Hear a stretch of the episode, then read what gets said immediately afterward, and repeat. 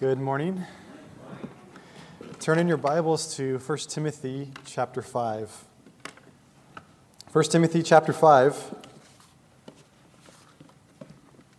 And we'll be reading um, starting in verse 1. Now, before I begin, I want to uh, just give a summary of what we've talked about over the last couple of weeks going through the book of Timothy. There are. Um, the, the letter to Timothy was written by Paul, and it was to a young man, probably in about his, in his 30s. And one of the things that he, he, there were many things that he instructed him to do, and some of those things were to, um, to talk to the false teachers. There was false teachers arising in the church, and they were teaching the law. They were teaching that um, you need to, um, in order to be saved, you need to, you need to uh, do this plus, faith plus works. And so he needed to silence them. Then he um, addressed the men and asked them to pray everywhere and to lift up holy hands, that they live the holy life just as they prayed in public, that their private lives would also be holy. And then the women were addressed that they should be godly women, that they should be um, women of character. And then a leadership, we talked about elders and we talked about deacons. And there's uh, there's a pattern for godly leadership in the church. There are certain qualifications that must be true of these men. And it's, it's probably true that because of these qualifications being, being read out, that there were men in the assembly that were in leadership that didn't have these qualifications. And then, he, then Paul warns Timothy about a departure from the faith, that there are going to be people who stray from the faith and follow after doctrines of demons. And all of this is written under the theme that we see in chapter 3, where it talks about that he writes these things so that you may know how to conduct yourself in the house of God. So it's how do we conduct ourselves in the church? And if you put yourself in Timothy's shoes for a minute and just realize the, uh, the amount of um, the, the weight that's upon him, his shoulders, to go in there. If you, had, if you were given these instructions, this was given to you, Noad, and you had to go into the church and confront all these different issues. You had, you had to address every single one of these things. It's, a, it's an incredible task and it's very um, daunting.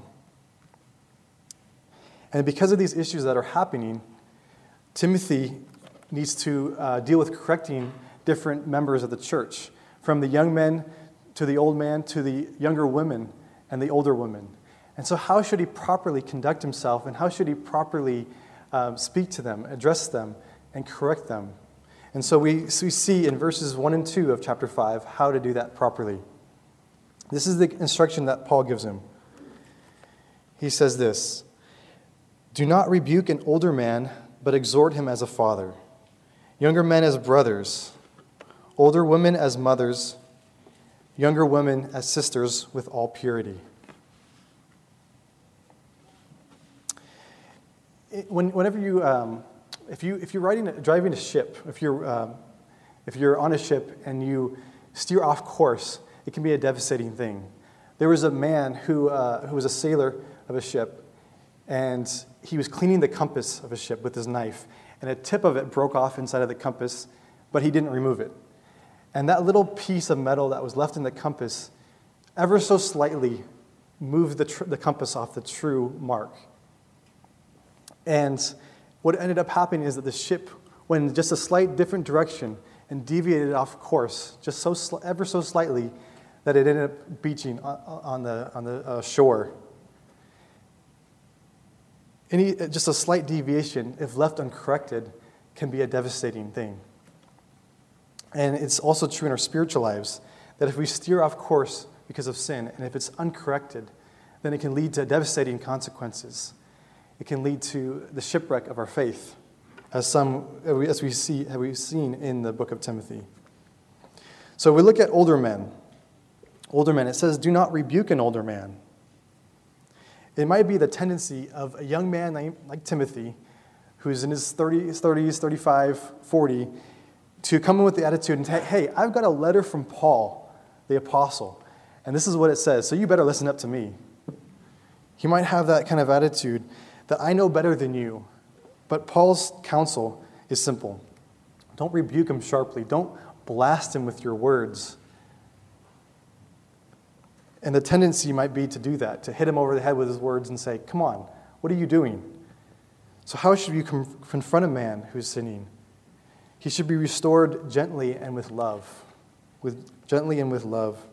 In Galatians 1 and 2, it says, 6, chapter 6, 1 and 2, it says, Brethren, if a man is overtaken in any trespass, you who are spiritual, restore such a one in a spirit of gentleness, considering yourself, lest you also be tempted. Bear one another's burdens, and so fulfill the law of Christ. And then Ephesians 4 2 says, With all lowliness and gentleness, with long suffering, bear, one, bear with one another in love. So our response to the older men should be with love, it should be gently.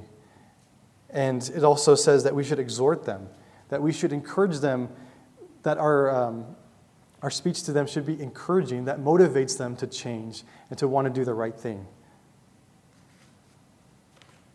And Leviticus 19:32 says that we should show them honor. We should show them honor just like we would show our earthly father.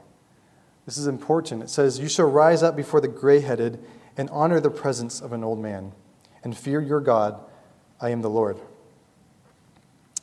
Younger men. It could be the tendency for a, for a young man like Timothy to look at even younger men and look down on them and despise them, just like Paul told Timothy, don't let anyone despise your youth. Um, they, he could also do the same thing to younger men and despise them for their youth. But we should, how should we treat younger brothers? We should look at them um, with love as well. We, we, we should have brotherly love towards one another. And it's that we should have a companionship, a friendship, a deep bond towards one another. And really treating him as an equal treating him as you would your younger brother, your earthly younger brother. How would you treat him? And it kind of has a sense of camaraderie, a feeling of trust, and a feeling of um, a deep bond that you have towards someone. And you're really on the same team. You're really um, working together for a common goal. And to, to go, go alongside of a younger brother who is sinning and bringing them and showing them their, their error um, should be done out of humility. An older woman, how should you approach an older woman?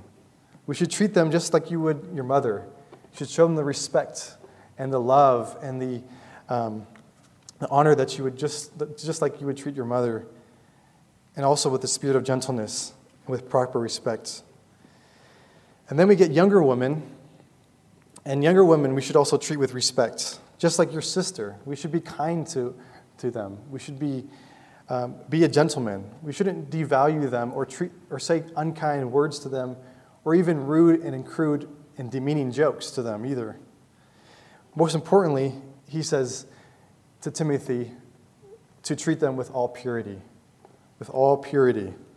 And that's very important for a young man in his 30s to be treating younger women with purity. As as uh, Timothy works with the younger women and maybe even dealing with some of the sin, he needs to be on guard and, and careful in the things that he does with them and doesn't end up sinning with her. He must have a he must view women also as sisters in the Lord, as one that Christ died for, and not as a sex, object, not as not with impure thoughts towards them either.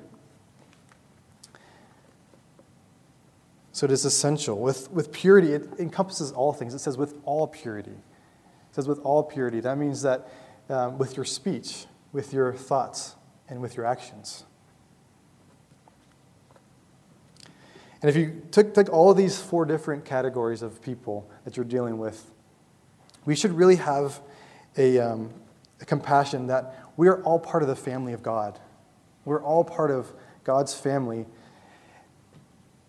and if you were, as part of a family, you also speak up when you see something wrong. You know, you wouldn't see a parent go, Well, I'm not going to say something about that to that person because I don't want to tell, say anything bad to that person. Or I don't want to confront my kids.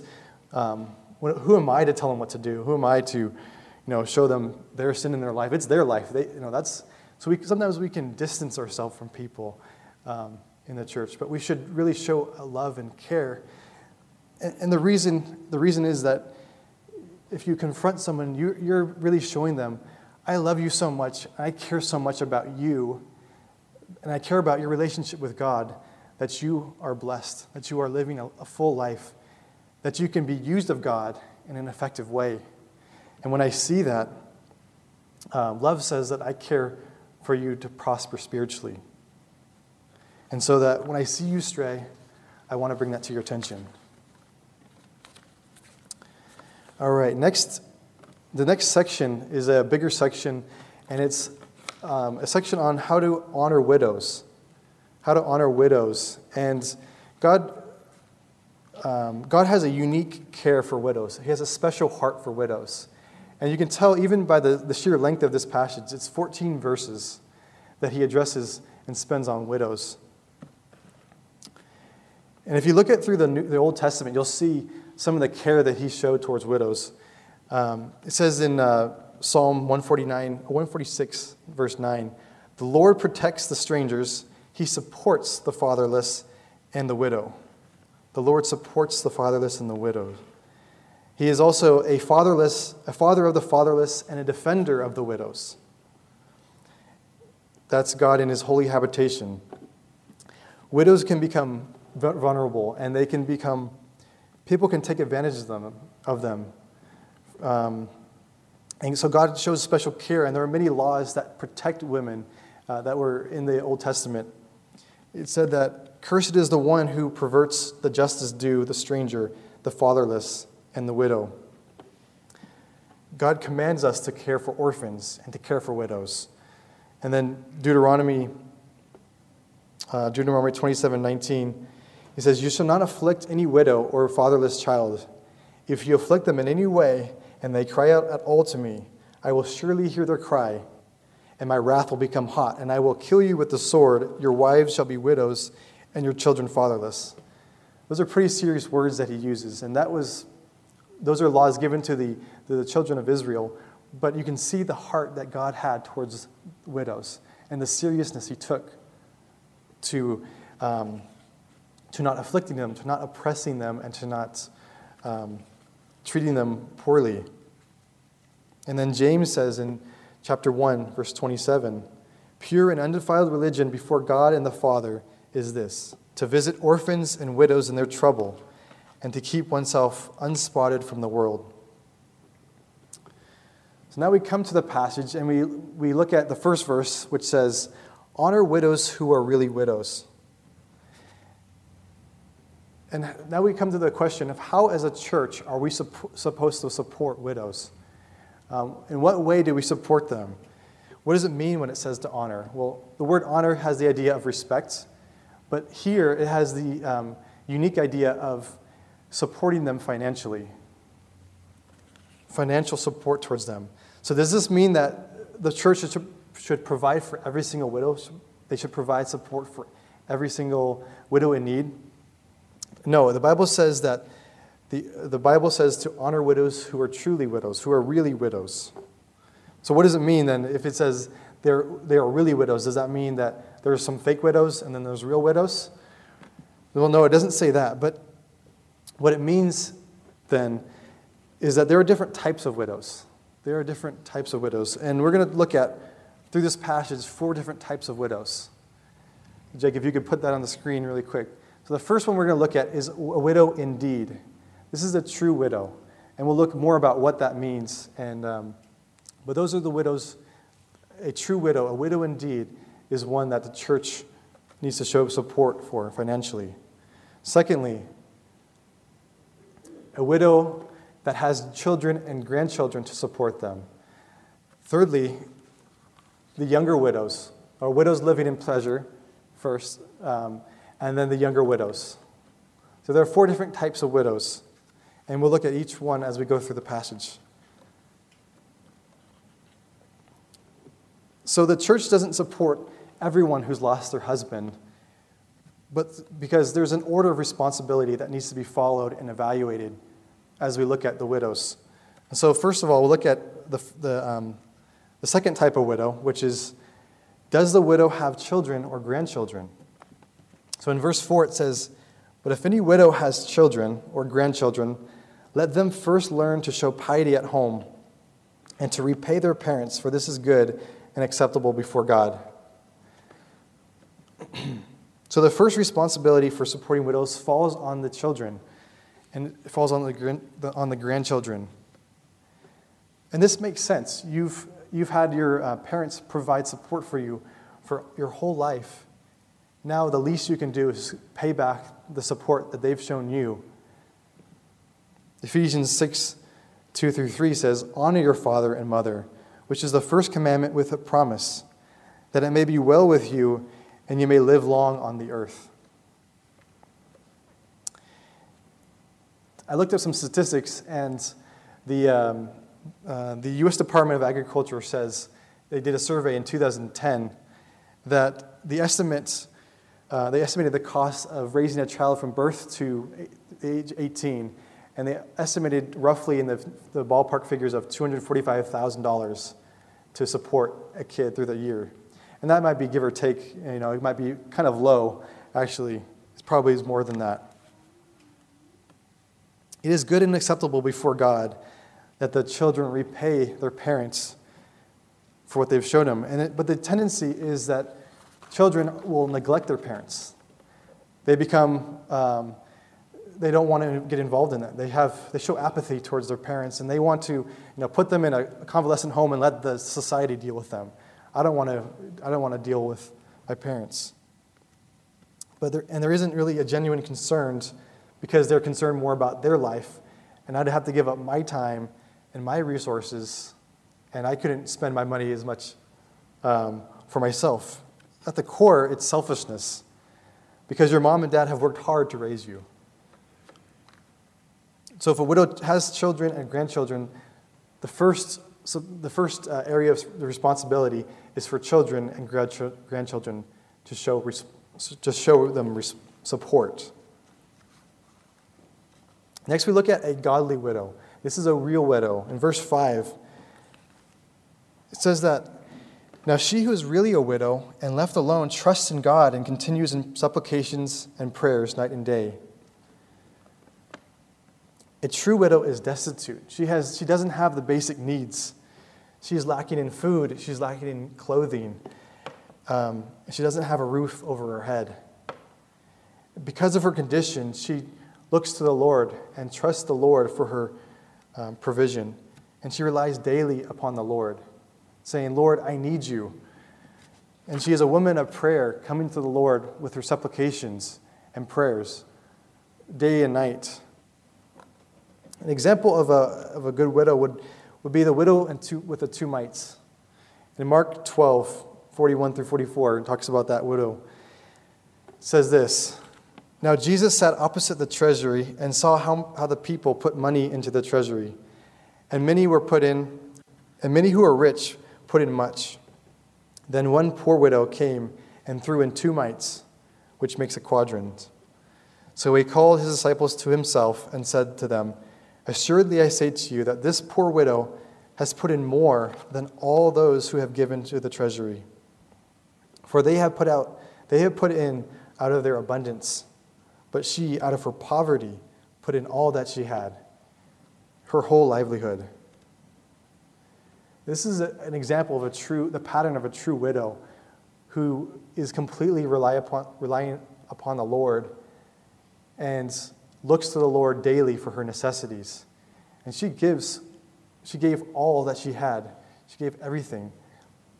And it is those who have, who have more that just scrape off a little bit from the top to give to the Lord but she is completely relying, relying upon the Lord.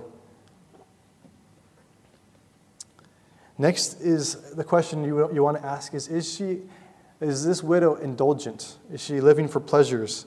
It says, it contrasts the, uh, the godly widow with, in verse 6, but she who lives in pleasure is dead while she lives. A real widow who is living in luxury and um, a real widow does not live in luxury, does not live in indulgence. But, and there's a stark contrast between that, where, where the widow who is living for herself, she's living a selfish life, and she's living for, um, she, has, she has enough uh, means, but she's living a um, she's not living a frugal life.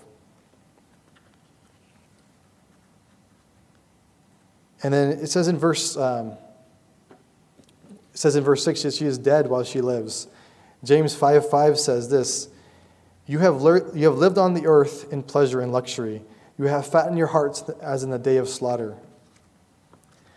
A godly woman, a godly woman throughout her life lives for others instead of just for herself. And you see the contrast in the um, ungodly widow who lives in luxury and has no concern for the others. And we tend to have the, um, the, the, the, the, idea in America um, of retirement that I want to I wanna work my whole life.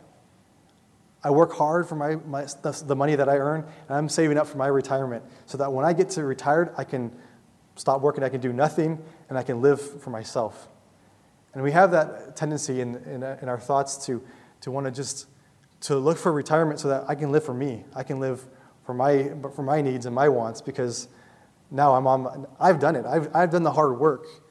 But a, a true widow will look, after, even after retirement, or even after she's in her old age, that she's now freed up to use her time to serve the Lord and that she can serve others.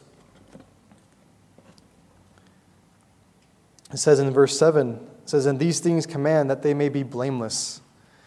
And Paul's instructions right here is not to the to the widows, but it goes back to verse 4 where it talks about the children and the grandchildren who are supposed to be supporting them, that they may be blameless by doing what is good and acceptable before God. And it follows what happens, what's said next. It says in verse 8 But if anyone does not provide for his own, and especially for those of his household, he has denied the faith and is worse than an unbeliever.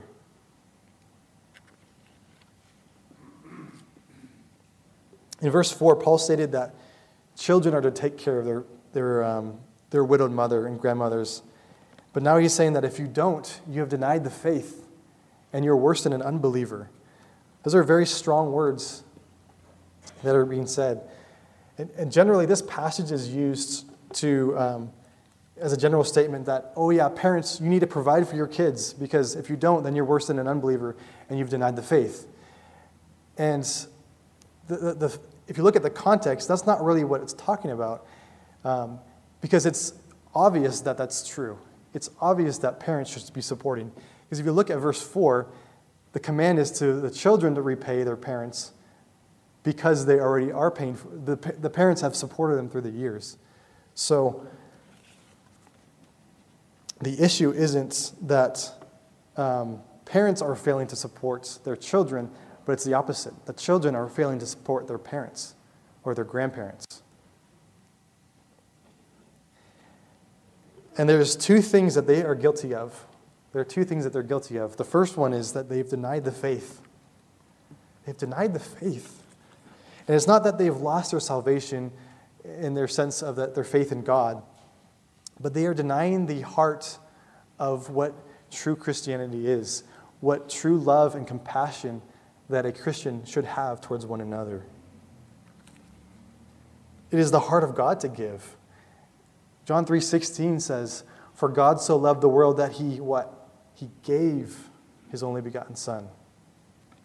And John 13, 35 says this that by this all men will know that you are my disciples if you have love for one another.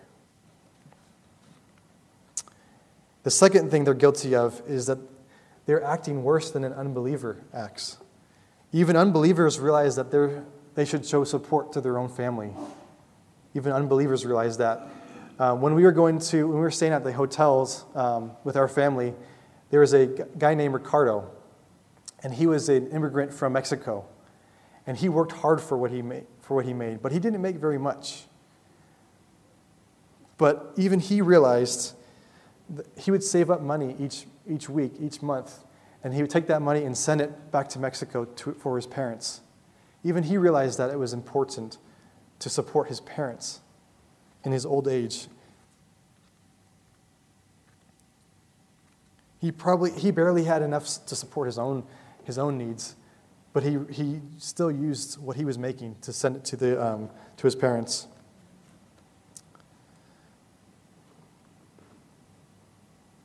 The next, we look at um, verses 9 through, 9 through 10. And we're going to look at the, the true widow, the widow who uh, trusts in God, the widow, the widow who is really in need.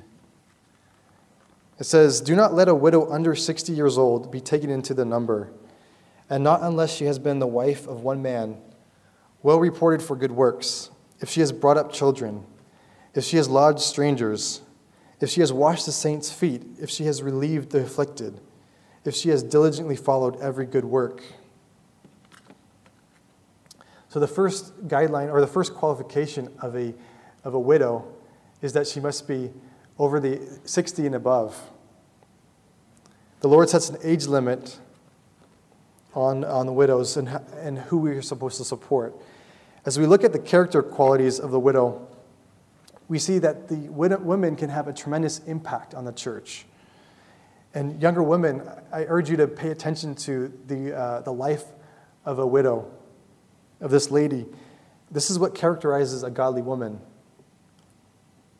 Living a, a godly life doesn't start when you turn the age of 60 and above, it starts right now. So take notes from this kind of woman. What kind of woman is she? She has been a wife, she's been the wife of one man. This phrase is similar to what we talked about when we looked at deacons and we looked at elders. Uh, we talked about that a, um, an elder was a one woman man. Now it's re- reversed. It's a one man woman that, she's, that she is, which really speaks of her faithfulness, her devoutness, that she hasn't uh, committed adultery against her husband, but she's been faithful to her husband, the one that she's married. She's well reported for good works. She is known for good works. The people know her for that. She's brought up children. She has not just brought them up um, by having children, but she's raised them in a godly way, where she's trained them uh, in the fear and admonition of the Lord. It could even mean that she's trained uh, and brought up orphans, those who, have, who, haven't, who don't have a, um, a family. She's lodged strangers, and we've looked at that before, where it's showing hospitality towards uh, strangers. It's a love of strangers, it's a love of others. And she has opened up her house to, to have them stay at their house and to um, whoever needs a place to stay. She has washed the saints' feet. Many years ago, uh, our family had a fire in our house. Um, the upstairs, part of it was burned, and a lot of it filled up the whole up, entire upstairs with smoke. And that very night, Tom and Mary showed up at our doorstep and invited us to come to stay at their house. And Mary Rodriguez was one of them. She took our clothes and washed them. They were filled with smoke, and she washed them. And I remember being uh, very afraid that night, but they showed love to us, they showed care to us. Washing the saints' feet, it's just, it really means a, a lowly service. That's, that's what a servant would do, is um, is stoop down to, to wash someone's feet. She has relieved the afflicted. She has helped anybody that need, has needs. And that, and that can range from a, a woman who has just given birth and needs a meal, caring for those who are sick in bed, taking care of children who are in need, uh, visiting the elderly in their sickness, going to the hospital to visiting those who are afflicted. It's interesting to note that the women who show compassion now in their life, before they were widowed, when they show compassion throughout their life, that later on when they become a widow, God shows the same compassion back to them. And, and she's also, she's diligently followed every good work, and that sums up everything. That sums up that plus more. It can, it, it really is a life of service towards others. In Acts 9, we learn, we learn a story about Dorcas. And she's a godly woman who was full of good works and charitable deeds. And um, she ended up getting sick and ended up dying. And so the disciples called Peter and told him to come and uh, see what he can do to help. And upstairs, as the, uh, the younger widows, or the, the widows there, I don't know if they were younger, but they were there crying over uh, the loss of Dorcas. And then they presented Peter the, the, uh, the clothes that she had made them. And it really shows the, the service and the care that she has shown widows throughout her life. She lived her life um, focusing on other people's needs instead of her own. She had a servant's heart.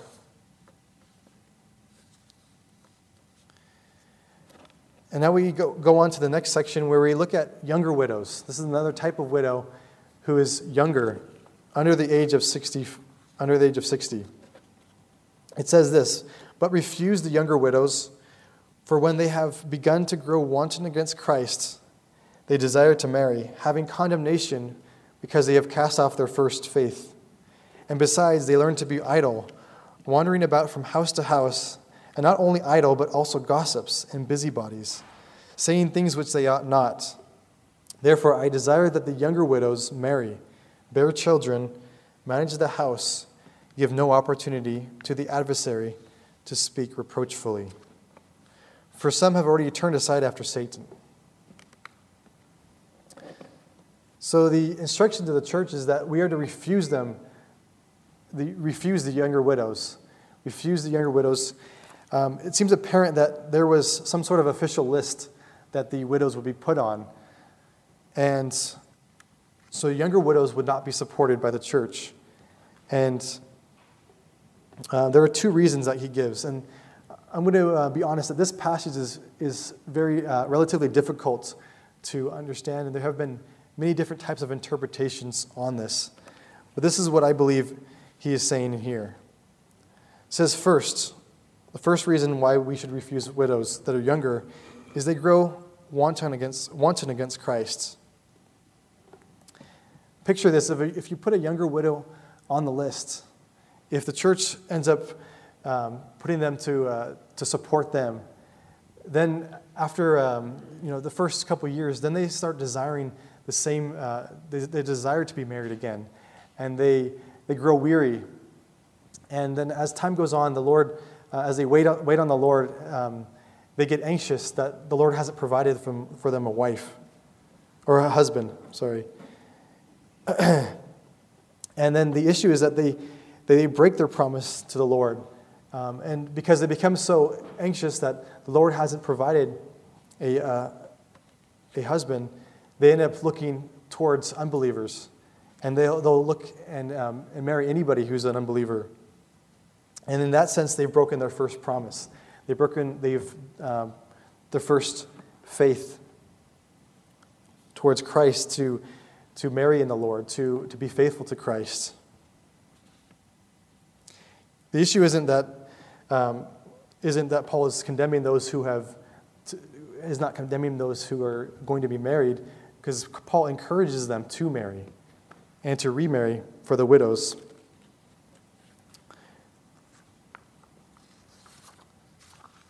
So the danger is that they become frustrated with God and ultimately forsake Him and follow after a man who's not a believer.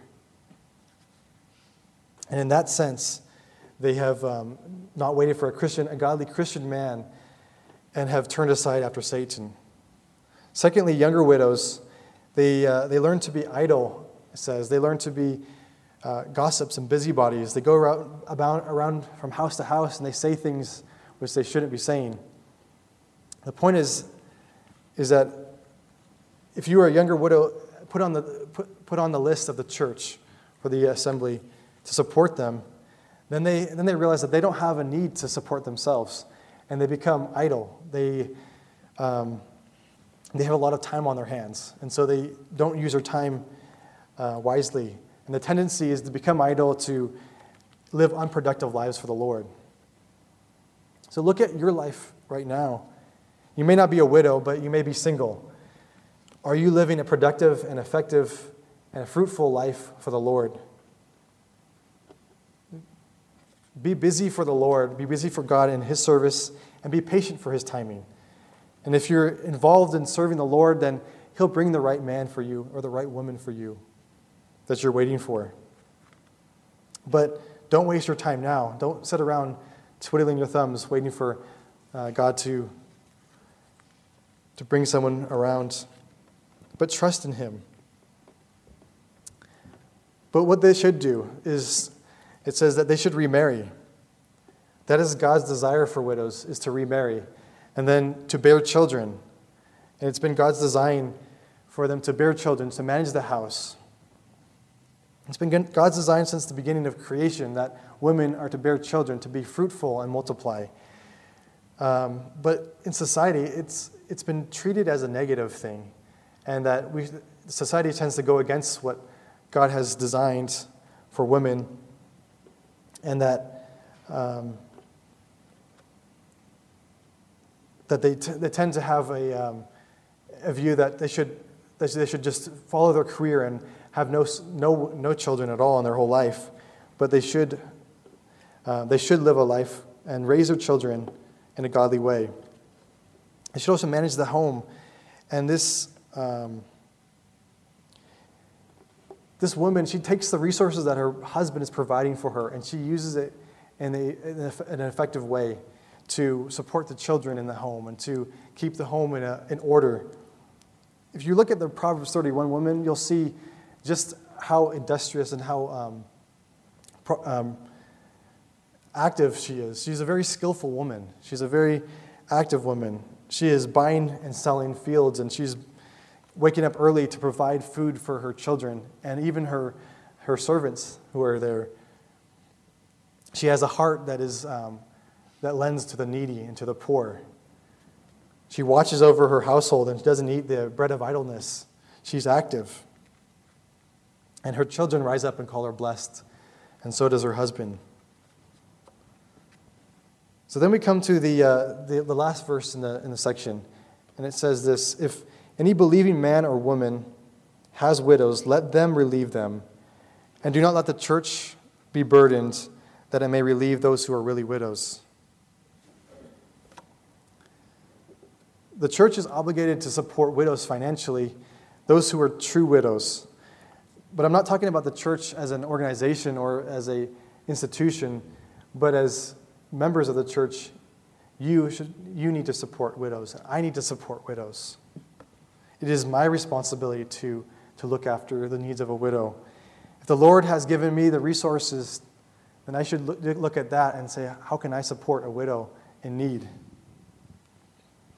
And James says, Uh, James in, in James 2:15 it says if a brother or sister is naked and destitute of daily food and one of you says to him depart in peace be warmed and filled but you do not give him the things which are needed for the body what does it profit? Now, if we see someone that has, has a need and say okay I'll pray for you you know but but we realize that they need clothing or they need food and we don't do anything about it. We just say, I'll, I'll pray for you, but we, we tend not to reach into our pocket and lend to somebody or to give to somebody. We need to learn to show mercy and to show love.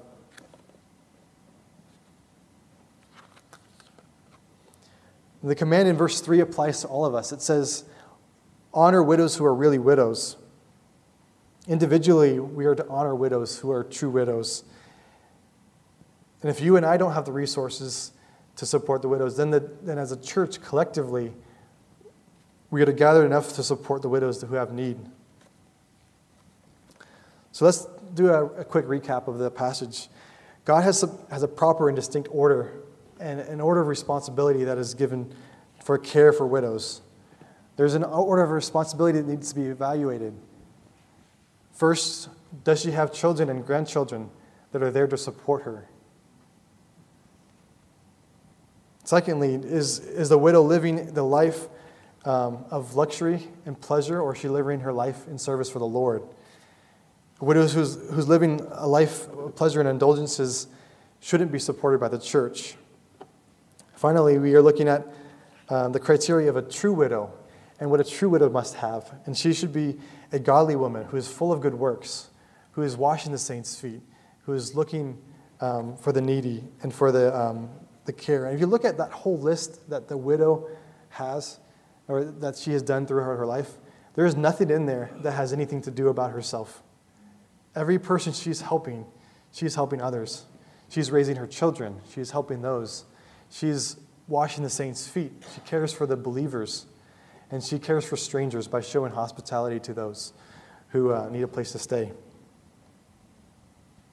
And the next responsibility, the next line of responsibility falls on any believing man or woman who has widows in their life. And this could be um, a widow who is your sister, or a, a mother in law, or an aunt who is widowed. Then, if those aren't able to support, and if, if she is truly destitute, she has nobody else av- available to support her, if her children have abandoned her eh, or neglected her, then the church should support, and the responsibility falls on the church. It says in Galatians 2:10,